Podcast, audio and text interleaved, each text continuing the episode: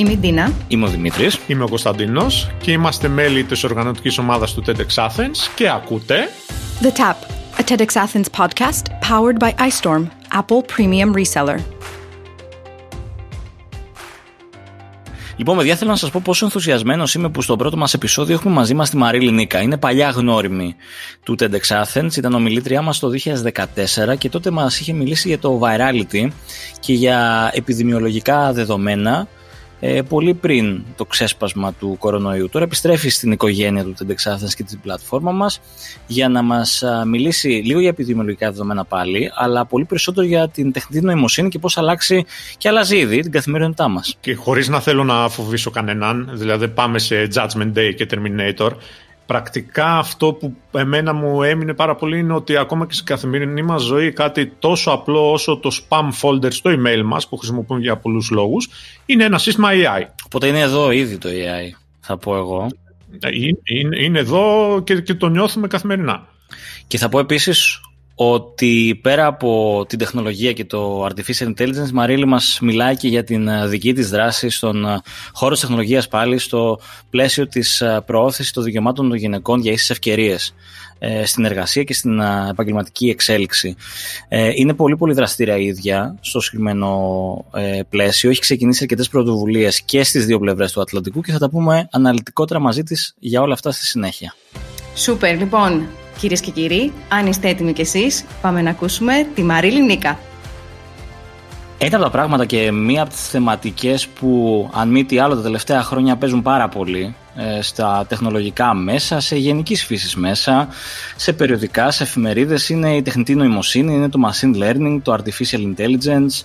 Είναι όλες αυτές οι νέες τεχνολογίες οι οποίες ε, έρχονται για να αλλάξουν με μια διάθεση ερωτηματική ε, τον κόσμο όπως τον ξέρουμε. Λοιπόν, έχουμε μια πολύ πολύ όμορφη συζήτηση να κάνουμε σήμερα με έναν άνθρωπο ο οποίος δουλεύει σε αυτές τις τεχνολογίες ε, για λογαριασμό της Google τα τελευταία 7,5 χρόνια. Μαρίλη Νίκα. Μαρίλη, καλησπέρα. Καλησπέρα, καλησπέρα σας. Τι κάνεις, πώς σε βρίσκει η νέα χρονιά; Καλά, εδώ προσπαθούμε στον αγώνα να επιζήσουμε με όλα αυτά που συμβαίνουν. Το εδώ για σένα που είναι, γιατί post-pandemic το εδώ μπορεί να είναι οπουδήποτε. Είμαι, βρίσκομαι στην Αμερική, βρίσκομαι στο Σαν Φρανσίσκο που εκεί είναι και η δουλειά και τα κεντρικά της, ε, της εταιρείας στην οποία εργάζεσαι, έτσι. Ακριβώς. Θες να μας πεις λίγα πράγματα για την ε, δουλειά σου; Τα τελευταία χρόνια έχεις ασχοληθεί ιδιαίτερα με τον ευρύτερο χώρο του Artificial Intelligence ε, ως μέρος της ομάδας που δουλεύει στους, στις τεχνολογίες που χρησιμοποιεί το Google Assistant, σωστά; Λοιπόν, καταρχήν ευχαριστώ πολύ για την πρόσκληση. Πάντα ενθουσιάζομαι να μιλάω για Artificial Intelligence. Δουλεύω λοιπόν στην Google. Ξεκίνησα στην Google στο Λονδίνο και ύστερα από δύο χρόνια μεταφέρθηκα στην Αμερική. Ασχολούμαι με προϊόντα μηχανικής μάθησης, αλλά συγκεκριμένα στη φωνητική αναγνώριση. Δηλαδή, τι κάνω; Κάθομαι ανάμεσα στους έρευνητές που φτιάχνουν μοντέλα που μπορούν να αναγνωρίζουν τη φωνή με πάρα πολύ καλή ποιότητα. Κάθομαι ανάμεσα στους προγραμματιστές που παίρνουν αυτά τα μοντέλα και τα βάζουν στις συσκευές που έχουν το Google Assistant μέσα και στους τελικούς χρήστες, οι οποίοι πρέπει κάπως να μάθουν πώς να χρησιμοποιούν αυτή τη τεχνολογία. Είμαι δηλαδή η κόλλα, αν θέλεις, που, που συνδέει αυτή την τεχνολογία έτσι ώστε να υπάρχει κάποιο προϊόν που να μπορέσει να χρησιμοποιήσει ο χρήστης. Και πρόκειται για τον έξυπνο βοηθό της Google, για τον κόσμο που δεν γνωρίζει τι είναι ο Google Assistant. Και υπάρχουν πάρα πολλές συσκευές που μπορεί να βάλει ο κόσμος στο σπίτι του, ε, είτε στο κινητό του και να μιλήσει στο κινητό έτσι ώστε να κάνει πράξεις, να κάνει πράγματα που θα κάνουν τη ζωή πιο εύκολη, πιο γρήγορη. Δηλαδή αντί να περνάμε πολλή ώρα να κάτσουμε να ψάχνουμε στο ίντερνετ ή να βάλουμε ένα ξυπνητήρι, απλά λέμε στον βοηθό να τα κάνει αυτά για μας. Τέλεια. Καταλαβαίνω λοιπόν ότι συνεργάζεσαι με πάρα πολύ έξυπνους ανθρώπους και είσαι και εσύ πολύ πολύ έξυπνη στο αντικείμενο και πολύ έτσι ε, δουλεμένη στο αντικείμενο του Artificial Intelligence και δουλεύεις και με το κομμάτι το περισσότερο προϊόντικό αν θες της εταιρείας για να μπορέσεις να μεταφέρεις όλο αυτό το μερικές φορές λίγο χαοτικό super intelligent τρόπο που σκέφτονται οι προγραμματιστές και οι engineers σε προϊόντα και υπηρεσίες που τελικά μπορούν να βρεθούν σε ένα κινητό τηλέφωνο όπως λες σε οποιαδήποτε άλλη συσκευή ε, φέρνει τις τεχνολογίες του Google Assistant ε, κοντά μας. Ακριβώς, ακριβώς. Και είναι, είναι πολύ ενδιαφέρον. Δηλαδή, καθημερινά μπορεί να συζητήσω με έναν ερευνητή ή μία ερευνήτρια και να μου φέρουν ένα μοντέλο το οποίο ναι, είναι πάρα πολύ καλό ή δημιουργεί κάτι ή βελτιώνει την ποιότητα σε κάτι, αλλά δεν υπάρχει ξεκάθαρος δρόμος ώστε να χρησιμοποιηθεί από τους χρήστες. Και εκεί είναι που πρέπει να μπω μέσα και να καθίσω να σκεφτώ τι μπορούμε να κάνουμε, πώς θα μπορούσαμε να το κάνουμε. Θα ήταν χρήσιμο, είναι δηλαδή το κομμάτι του, της ιδέας, εάν θέλεις. Και είναι, είναι πάρα πολύ ενδιαφέρον. Κάθε μέρα δεν βαριέσαι ποτέ, διότι κάθε μέρα κάθεσαι και σκέφτεσαι τι μπορώ να κάνω, τι δεν μπορώ να κάνω. Δεν υπάρχει δηλαδή η αίσθηση της uh, ρουτίνας. Θέλω να σε πάω δύο βήματα πίσω τώρα στη συζήτηση, επειδή είμαι σίγουρος ότι αρκετοί από τους ε, ακροατές του το podcast δεν δουλεύουν στον ευρύτερο χώρο της τεχνολογίας και ίσως όλα αυτά να είναι κινέζικα. Ε, προς Θεού, παιδιά, μην το κλείσετε, θα τα εξηγήσουμε όλα τώρα εδώ. Οπότε, δύο βήματα πίσω από τη συζήτηση που βρισκόμαστε τώρα, ξεκινώντας με τα βασικά. Τι σημαίνει machine learning, τι σημαίνει artificial intelligence; Ναι, με, βεβαίως. Λοιπόν, καταρχήν, το artificial intelligence είναι γενικότερα ο κλάδος. Το machine learning υπάγεται στο artificial intelligence. Και για να το πούμε τώρα στα ελληνικά, έτσι ώστε να είναι πιο ξεκάθαρα, ε, ας μιλήσουμε για το AI. AI, λοιπόν, στα ελληνικά είναι η τεχνητή νοημοσύνη και αναφέρεται στον κλάδο της πληροφορικής που ασχολείται με την υλοποίηση προγραμμάτων που μιμούνται στοιχεία της ανθρώπινης συμπεριφοράς. Δηλαδή, με την τεχνητή νοημοσύνη δίνουμε, επιτυγχάνουμε ε, οι υπολογιστές να σκέφτονται όπως τους ανθρώπους. Τώρα, η τεχνητή μάθηση, η μηχανική μάθηση, συγγνώμη, δηλαδή το machine learning, είναι ένας τρόπος με τον οποίο μπορούμε να το, να το καταφέρουμε αυτό. Δηλαδή, είναι σαν να μπορέσουμε να εκπαιδεύσουμε έναν υπολογιστή να καταλάβει εάν μία φωτογραφία εμπεριέχει μία γάτα ή έναν σκύλο. Με τον ίδιο τρόπο που και ένα παιδάκι θα έβλεπε πάρα πολλές φωτογραφίες και θα το μαθαίναμε και θα λέγαμε «ΟΚ, αυτά είναι σκυλάκια, αυτά είναι γατάκια». Και στο τέλος της ημέρας, μετά από πάρα πολλές φωτογραφίες, άμα δείξουμε μία νέα φωτογραφία στο παιδάκι και πούμε αυτό τι σου φαίνεται, το παιδάκι θα πει Α, σύμφωνα με αυτά που μου δείξατε πιο πριν, αυτό λοιπόν είναι σκυλάκι. Οπότε αυτή είναι η, διαδικασία. Και, και οι χρήστες καθημερινά χρησιμοποιούν προϊόντα που είναι βασισμένα σε αυτή τη τεχνολογία, αλλά δεν το γνωρίζουν. Α πούμε στο email, ό,τι πηγαίνει στο spam τα φίλτρα δηλαδή αυτά, το spam ή ότι εάν κάτι είναι σημαντικό στο email μας, αυτά είναι, ε, λέγονται flags, είναι λοιπόν φίλτρα που έχουν δημιουργηθεί από ε, machine learning μοντέλα, δηλαδή μηχανικής μάθησης μοντέλα. Αυτό το οποίο μας είπες ουσιαστικά είναι αυτό που λέμε στη γλώσσα των προγραμματισμών του train the algorithm, δηλαδή ουσιαστικά να προπονείς τον αλγόριθμο, του κώδικα, με βάση και αυτό, αυτό απλά κάνω highlight, ε, αναφορικά με την απάντησή σου ε, προηγούμενα δεδομένα. Οπότε θες πολύ μεγάλο όγκο πληροφορίας, πάνω στον οποίο θα μπορέσει να εκπαιδευτεί εντός και εκτός εισαγωγικών ένα κομμάτι κώδικα για να μπορείς συνέχεια σε αντίστοιχες μελλοντικές περιπτώσεις που θα και πάλι μεσαιβικά αντικρίσει κάτι αντίστοιχο, να το ταξινομήσει, να το χαρακτηρίσει με έναν τρόπο με τον οποίο ε, είναι, είναι κατανοητός ε, και σε εμάς. Ακριβώς. Δηλαδή, πρόκειται για την εκπαίδευση αλγορίθμων κατηγοριοποίησης.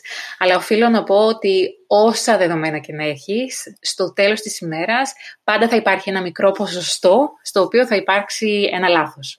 Δηλαδή, αυτό ας πούμε με τις γάτες που είπαμε, μπορεί κατά 99% η μηχανή να είναι σίγουρη ότι είναι γάτα, αλλά το 1% ε, θα έχει κάνει λάθος. Οπότε είναι σημαντικό να πούμε ότι υπάρχει και αυτό το μικρό ποσοστό λάθος του υπολογιστή. Και εκεί η δουλειά η δική σας είναι να έχετε και πάλι ανθρώπους για να ε, κάνουν αυτό το quality assurance, δηλαδή να είναι σίγουροι ότι το αποτέλεσμα το οποίο βγαίνει είναι αυτό που θα έπρεπε, σωστά; Σωστά, ανάλογα με το προϊόν. Υπάρχουν κάποια προϊόντα που εντάξει και να κάνεις ένα μικρό λάθος δεν έγινε και τίποτα. Αλλά υπάρχουν άλλα προϊόντα που μπορεί να, να αγγίξουν ας πούμε πληρωμές ή τέτοιου είδους πράγματα, οπότε εκεί πρέπει να είσαι σίγουρος και σίγουρη αν έχει γίνει κάποιο τέτοιο ε, λάθος. Να σε πάω λίγο τώρα και σε κάτι το οποίο είναι λιγότερο αν θες κοντά στην καθημερινότητα, σίγουρα πολύ λιγότερο σχέση με τις υπηρεσίες του Google Assistant ε, όλων μας, αλλά να μείνουμε λίγο στο AI και στο Machine Learning και να, ε, να μου πεις λίγο στο κομμάτι του health tech. Mm-hmm. Είδαμε ότι σε πάρα πολύ μεγάλο βαθμό ε, και τα πρώτα όπλα τα οποία είχαμε τους πρώτους μήνες ε, του outbreak της πανδημίας τον περασμένο Μάρτι-Απρίλη αλλά και στη συνέχεια στο κομμάτι του, του vaccine development δηλαδή της ανάπτυξης που έκαναν αρκετές φαρμακοβιομηχανίες σε όλο τον κόσμο για ένα εμβόλιο το ML έπαιξε πολύ μεγάλο ρόλο σωστά δηλαδή μπήκαν στη διαδικασία να δούνε στο πρώτο κομμάτι που αναφέρθηκα, στο κομμάτι του repurposing φαρμάκων, δηλαδή κατά πόσο θα μπορούσαν να πάρουν φάρμακα τα οποία προϋπήρχαν και να τα βάλουν μαζί για να δουν αν το νέο κοκτέιλ θα ήταν αποδοτικό για τον ιό, ε, να βρούμε νέα εργαλεία μέσα από το AI και το, και το machine learning. Θέλω να μας πεις λίγο παραπάνω πράγματα για αυτό και τι θα μπορούσαμε να περιμένουμε ίσως και σε κάποιους τέτοιους τομείς στο μέλλον από την τεχνητή νοημοσύνη. Ναι, ναι, βεβαίως. Αυτές λοιπόν οι τεχνολογίες και ο τρόπος μάθησης, όπως συζητήσαμε ήδη, μπορούν να εφαρμοστούν σε πάρα πολλούς τομείς. Τώρα, εσύ αναφέρεσαι στα, σε αυτά που συμβαίνουν πλέον στη χώρα μας, στη χώρα μας, στον κόσμο λόγω του COVID. Υπάρχει λοιπόν η μοντελοποίηση. Ε, η μοντελοποίηση σημαίνει μια απλοποίηση της πραγματικότητας, έτσι, έτσι ώστε να μπορέσεις να κάνεις μια μοντελοποίηση της κυκλοφορίας των παθογόνων μεταξύ των ανθρώπων που βοηθάει σε σημαντικά αποτελέσματα για να κατανοήσουμε μια ασθένεια. Οπότε, επιδημιολόγοι χρησιμοποιούν τέτοιου είδους τεχνολογία, έτσι και machine learning και artificial intelligence, έτσι ώστε να τρέξουν πολλά πειράματα και να δουν εάν κάτι που δημιουργούν θα ε, βελτιώσει την κατάσταση μέσα σε ένα συγκεκριμένο πληθυσμό ή αν όχι. Δηλαδή, χωρίς την, ε, το machine learning δεν θα μπορούσαμε να κάνουμε αυτά τα, τα πειράματα για να δούμε αν κάτι είναι αποδοτικό ή όχι. Και πολλοί κόσμος όταν ακούει AI και machine learning θεωρεί ότι είναι καθαρά πληροφορική ή άτομα που ασχολούνται με την πληροφορική. Αλλά όχι, όλοι, π.χ. οι επιδημολόγοι, ως γιατροί χρησιμοποιούν αυτή τη τεχνολογία και το machine learning έτσι ώστε να, όπως είπες, να, να μπορέσουν να, να πάρουν τέτοιου είδους σημαντικά αποτελέσματα. Δηλαδή η μοντελοποίηση είναι το κλειδί για, για την υγεία μας πλέον, έτσι. Αυτό. Με, με πολύ πολύ απλά λόγια, ε, πώς λειτουργεί ένα επιδημιολογικό μοντέλο, μαθηματικό, το μαθηματικό μοντέλο του επιδημιολογικού μοντέλου που μας δίνει τις πληροφορίες ότι σε ένα μήνα από τώρα αν δεν κάνουμε lockdown θα έχουμε 10 φορές τα κρούσματα που έχουμε αυτή τη στιγμή. Υπάρχουν λοιπόν πολλά επιδημιολογικά μοντέλα, τα οποία λειτουργούν σαν δυναμικά συστήματα. Το πιο βασικό έχει τρία κουτάκια. Λέγεται SIR. Δηλαδή, το κάθε κουτάκι ή άμα θέλετε η κάθε ομάδα αντιστοιχεί το S στους ανθρώπους που είναι επιδεκτικοί ως προς την ασθένεια, οι οποίοι ακόμα δεν έχουν αρρωστήσει. Μετά το δεύτερο κουτάκι είναι το I, δηλαδή άτομα που έχουν αρρωστήσει και μπορούν να μεταδώσουν τον ιό στους υπόλοιπους. Και μετά το κουτάκι R, που είναι οι άνθρωποι οι οποίοι έχουν αναρρώσει, οι οποίοι πλέον δεν μπορούν να μεταδώσουν την ασθένεια. Οπότε είναι αυτά τα τρία, S, I, R. Και ύστερα από το S έως το I υπάρχει ένας βαθμός στον οποίο μεταδίδεται. Δηλαδή, ένας βαθμός ε, από τον οποίο άνθρωποι που ανοίγουν στο πρώτο κουτάκι μπαίνουν στο δεύτερο κουτάκι και αντίστοιχα άνθρωποι που μπαίνουν από το δεύτερο κουτάκι στο τρίτο κουτάκι. Οπότε αυτό είναι το βασικό μοντέλο. Και στην ουσία, όταν έχεις δεδομένα από το παρελθόν, έτσι ώστε να μπορέσεις να δείξεις αυτούς τους βαθμούς, αυτά τα ratios δηλαδή, από το S προς το I και το I ως το R, μπορείς να φτιάξεις ένα σύστημα και να σου τρέξει predictions, έτσι ώστε να δούμε πώς θα εξαπλωθεί η ασθένεια. Μάλιστα. Ε, έχεις από τη δική σου εμπειρία θεωρείς ότι ε, ξέρεις, οι επιδημιολόγοι από την πρώτη στιγμή χρησιμοποίησαν τα σωστά δεδομένα για να προβλέψουν ή να αρχίσουν να προβλέπουν τις επιδημιολογικές διαστάσεις του κορονοϊού ή τελικά και στην πορεία τα βελτιώσαμε όλα αυτά το, τους τελευταίους 9 μήνες; Καταρχήν, δεν ε, ονομάζομαι επιδημιολόγος, απλά στο διδακτορικό μου εργάστηκα με επιδημιολογικά μοντέλα. Οπότε ό,τι πω τώρα είναι καθαρά δική μου άποψη. Ήθελα να το, να το εξηγήσω αυτό. Ε, το πρώτο πράγμα που έμαθα όταν ξεκίνησα το διδακτορικό μου σε αυτό το τομέα είναι ότι αντί να κοιτάμε μπροστά και να περιμένουμε ενδείξεις για το τι θα συμβεί σε έναν ιό, πρέπει πάντα να κοιτάμε πίσω και να δούμε τι έχει οδηγήσει άλλες πανδημίες να τελειώσουν. Οπότε μπήκα σε μια διαδικασία και κάθεσα να κοιτάω όλες τις ασθένειες, ό,τι είχε γίνει στον κόσμο, πόσοι είχαν αρρωστήσει, πόσοι έγιναν καλά, πόσοι δεν τα κατάφεραν. Και βάσει αυτού βλέπεις όλα αυτά τα μοντέλα και ας πούμε από το SIR πώς εξαπλώθηκαν σε πιο πολύπλοκα μοντέλα. Εγώ λοιπόν όταν ξεκίνησε ο κορονοϊός, κάθισα και κοίταξα τι έλεγαν οι ερευνητές και τι έφτιαχναν. Και υπήρχαν ερευνητές που κοιτούσαν άλλες ασθένειες και προσπαθούσαν να δουν κάτι αντίστοιχο, δηλαδή μια αντιστοιχία. Και ήταν καταπληκτικό το πόσοι εργάστηκαν και έκαναν τόσες πολλές ε, έρευνες και έφτιαξαν τόσο πολλά μοντέλα ώστε να προσπαθήσουν να δουν τι, τι συμβαίνει. Οπότε δεν ξέρω, σίγουρα αυτός είναι ο σωστός τρόπος. Δηλαδή το, καθίσαν και έψαξαν να βρουν ας πούμε, κάποιο pattern σχετικά με υπάρχουσες ασθένειες. Αλλά δεν ξέρω αν ήταν το πιο σωστό ή το, πιο, το λάθος, αλλά ξέρω ότι μα, βάσει αυτών που έχω διδαχτεί, έπρεπε όντως να καθίσουν να κοιτάνε τι έχει γίνει στο παρελθόν. Τώρα από εκεί και πέρα έχουμε πλέον ένα εμβόλιο, έτσι, το οποίο είναι καταπληκτικά νέα. Οπότε χαίρομαι που είτε έχουν πάρει το σωστό δρόμο, είτε το λάθος, φτιάσαμε σε αυτό το, το σημείο. Ναι, και έχουμε, έχουμε και πολλά παραπάνω από ένα εμβόλιο αυτή τη στιγμή. Ε, και από Αμερική και από τη Ρωσία και από, τη, και από την Κίνα. Ε, μάλιστα. Και η ερώτηση είναι και ποιο, ποια ήταν η πανδημία που έδωσε τα περισσότερα δεδομένα, η, η πρώτη που έδωσε τέλος πάντων το μεγαλύτερο όγκο δεδομένων, φαντασώ ήταν ο SARS, γιατί ήταν η πιο πρόσφατη, ή πάμε πιο πίσω; Ε, στο SARS, ναι, είχε γίνει πάρα πολύ δουλειά εκεί, αλλά και για άλλα πράγματα που είχαν γίνει πάρα πολύ στο παρελθόν. Π.χ. το Spanish flu από το 1917. Ε, δεδομένα καταγεγραμμένα που μπορούσαμε να τα αξιοποιήσουμε. Αυτό είναι φανταστικό.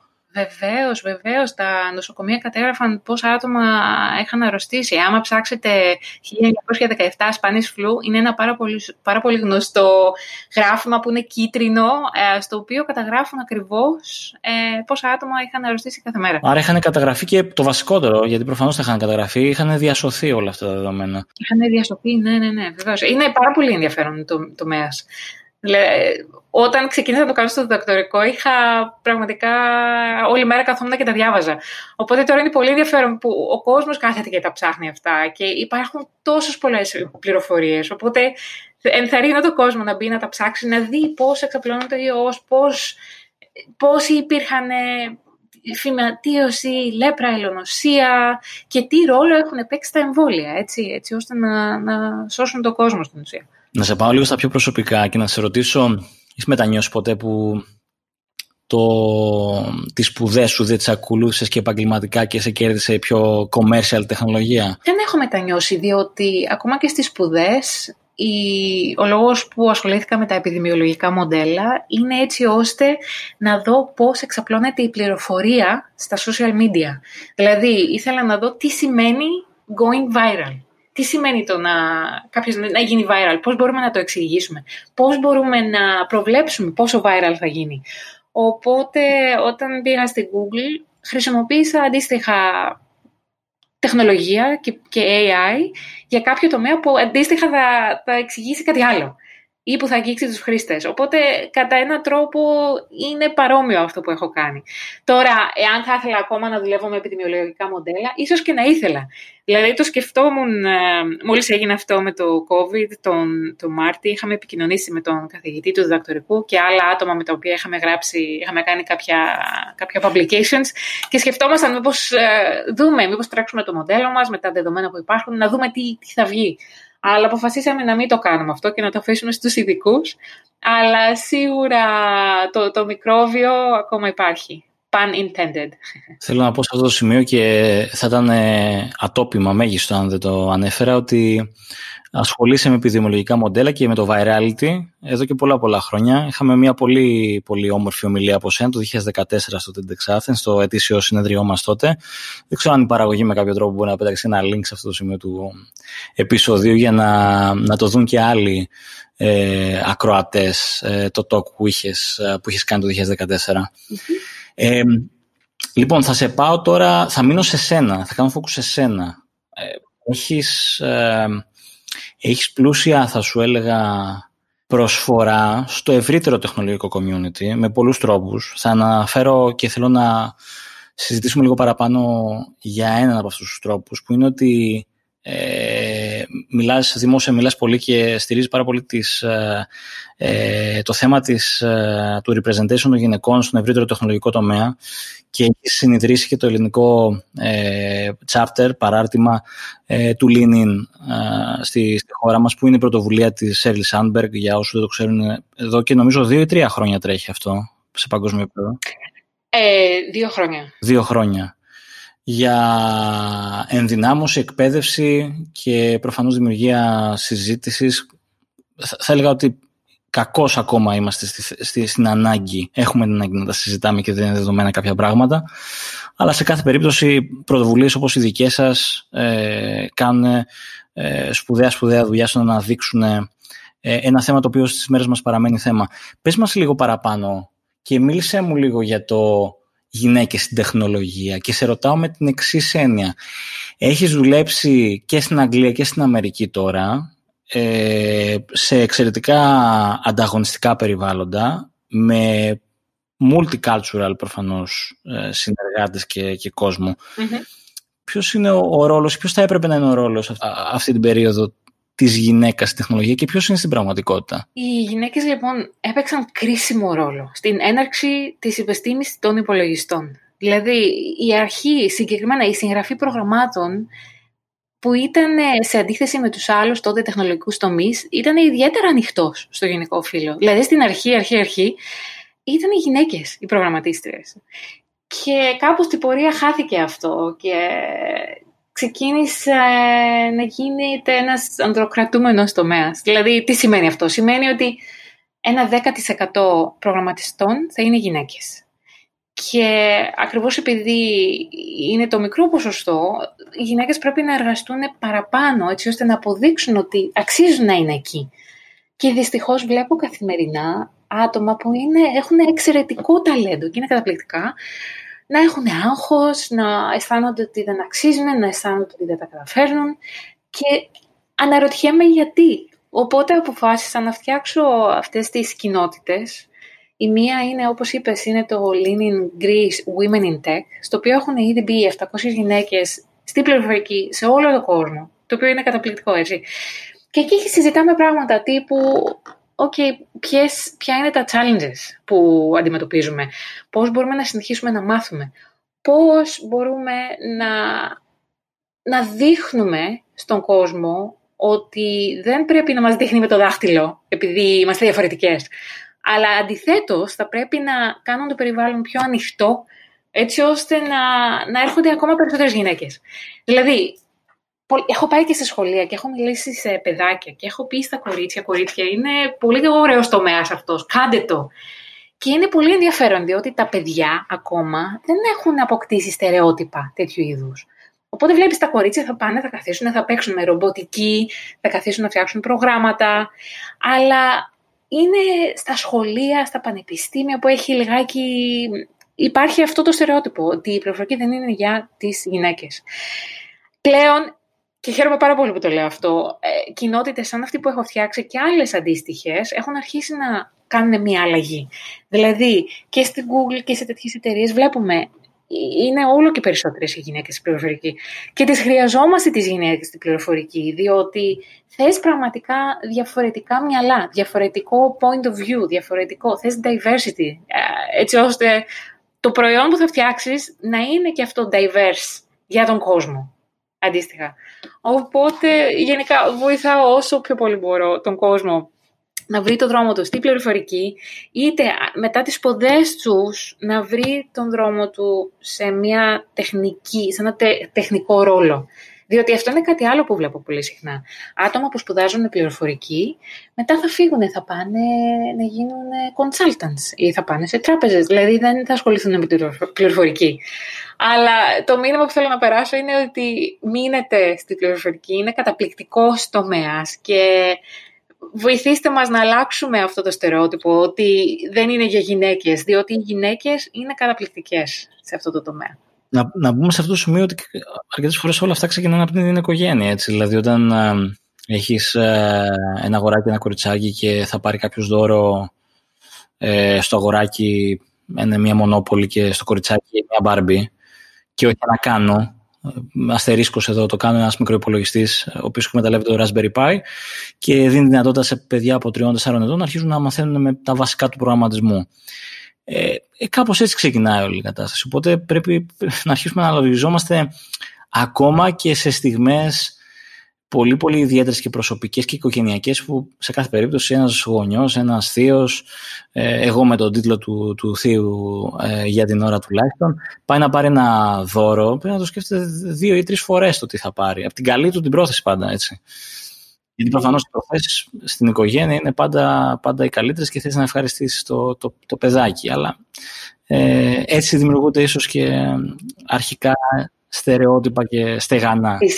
Ε, ήθελα να σε ρωτήσω τώρα για το κομμάτι αυτό, επειδή αναφέρθηκες κιόλας ε, για τις αλλαγές που συμβαίνουν στις ε, μεγάλες τεχνολογικές εταιρείες στην Αμερική, κατά πόσο βλέπεις όντως να αλλάζει το κλίμα; Δηλαδή νομίζω πρόσφατα και η Apple ανακοίνωσε έναν ε, executive C-level ε, για θέματα diversity και όλες οι μεγάλες τεχνολογικές εταιρείες σιγά σιγά κάνουν pledge γύρω από το diversity.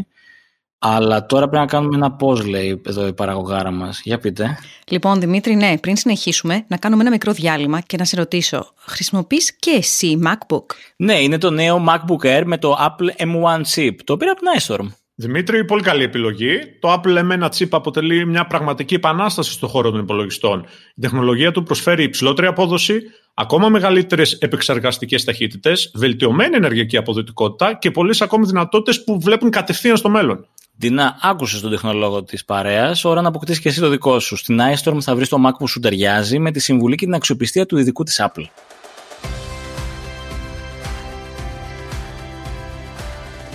Ε, σε ρώτησα κατά πόσο βλέπεις ουσιαστική αλλαγή στις μεγάλες εταιρείες τεχνολογίας. Ξέρεις, η Apple έβγαλε Head of, uh, Chief Diversity Officer τέλος πάντων. Ε, όλες οι εταιρείες λίγο πολύ έχουν κάνει publicly pledge ότι θα, θα στηρίξουν το diversity και κατά πόσο βλέπεις ουσιαστική διαφορά τα τελευταία χρόνια ή είναι λίγο πολύ, ξέρεις, ε, PR όλο αυτό. Πλέον έχω αρχίσει να βλέπω διαφορά ε, σε όλες αυτές τις μεγάλες εταιρείες και ο λόγος είναι ότι έχουν όλοι, όλες οι εταιρείες πολλές ε, ευκαιρίες για γυναίκες. Π.χ. Είχα, έλαβα μία υποτροφή από την Google, η οποία μου έδωσε την ευκαιρία να σπουδάσω πληροφορική. Οπότε ύστερα από αυτό και μέσω αυτής της υποτροφίας γνώρισα άτομα, έκανα workshops, κατάλαβα γιατί να κάνω αίτηση σε μια τέτοια εταιρεία.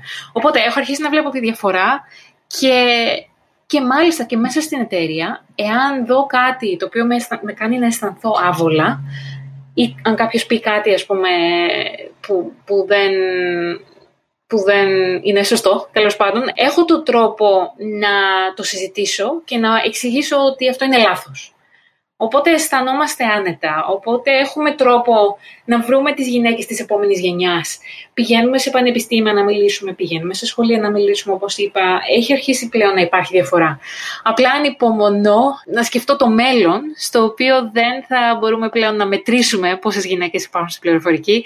Δεν θα γνωρίζουμε με το όνομα τις πιο γνωστές γυναίκες που υπάρχουν στην πληροφορική και απλά δεν θα λέμε γυναίκες στην πληροφορική, θα λέμε προγραμματιστές ή θα λέμε technologists. Ανυπομονώ λοιπόν να φτάσουμε σε αυτό το σημείο, αλλά είμαστε σε καλό δρόμο, αυτό έχω να πω. Και είναι ευχή όλων και είναι πολύ ωραίο που μας καταθέτεις ότι έχει αρχίσει και είναι ορατή αυτή η αλλαγή.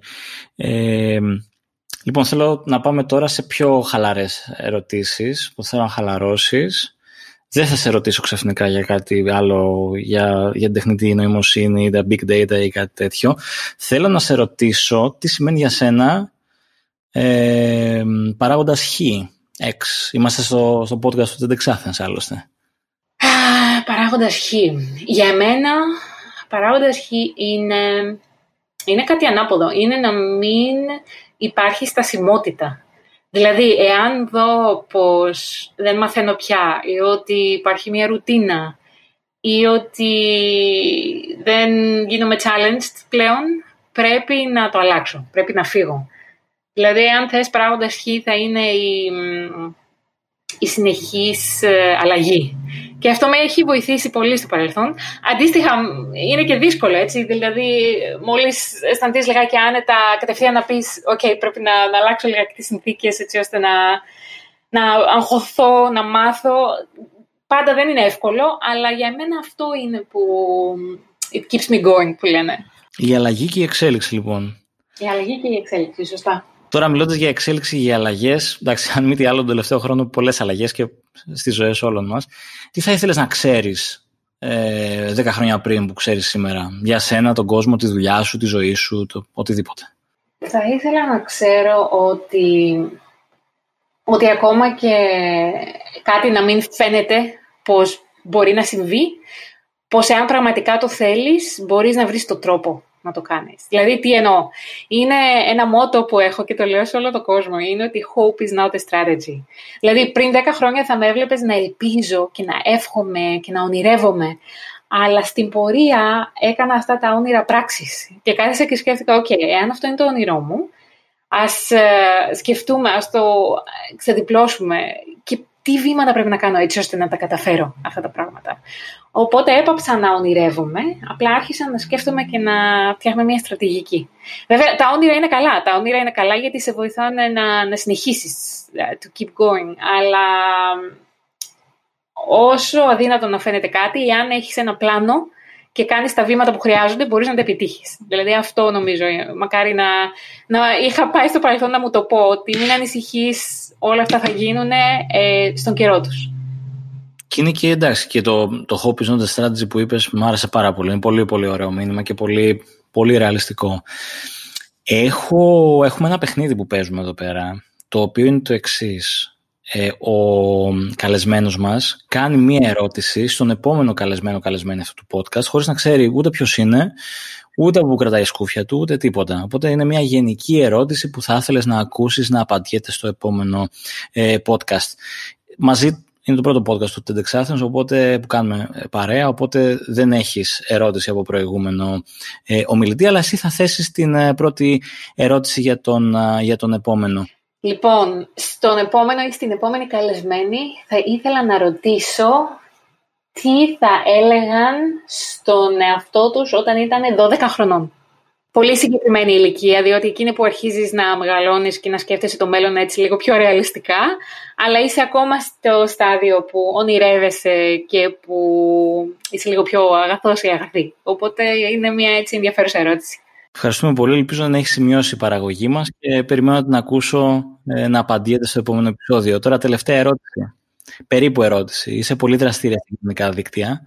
Ε, πολύ, πολύ. Δώσε μας ένα καλό λόγο να σε κάνουμε follow όλοι στο Instagram αύριο το πρωί. Σε οποιαδήποτε πλατφόρμα, λέω το Instagram γιατί σε ακολουθώ εκεί σίγουρα. Θα αρχίσω να μιλάω για πληροφορική με πολύ απλούς όρους.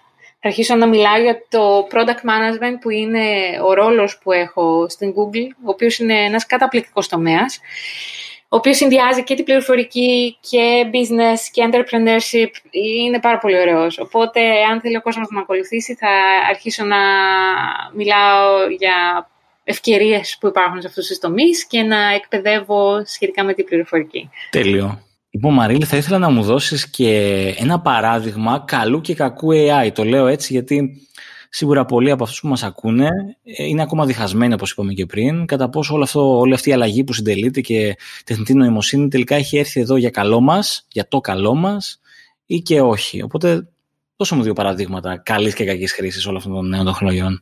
Ε, μου αρέσει πολύ η ταινία το, το Her, δεν ξέρω αν το έχετε δει.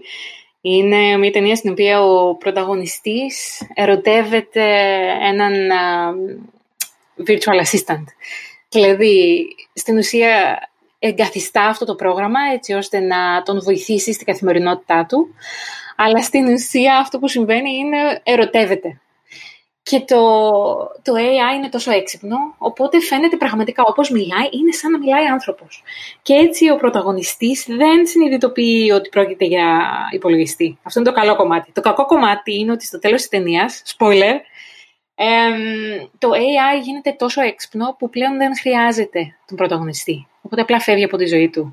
Και αυτό είναι άσχημο και δείχνει ότι, OK, έχουμε δημιουργήσει τους υπολογιστές, έχουμε δημιουργήσει τόσο πολλά προγράμματα, το AI, τη μηχανική μάθηση κτλ.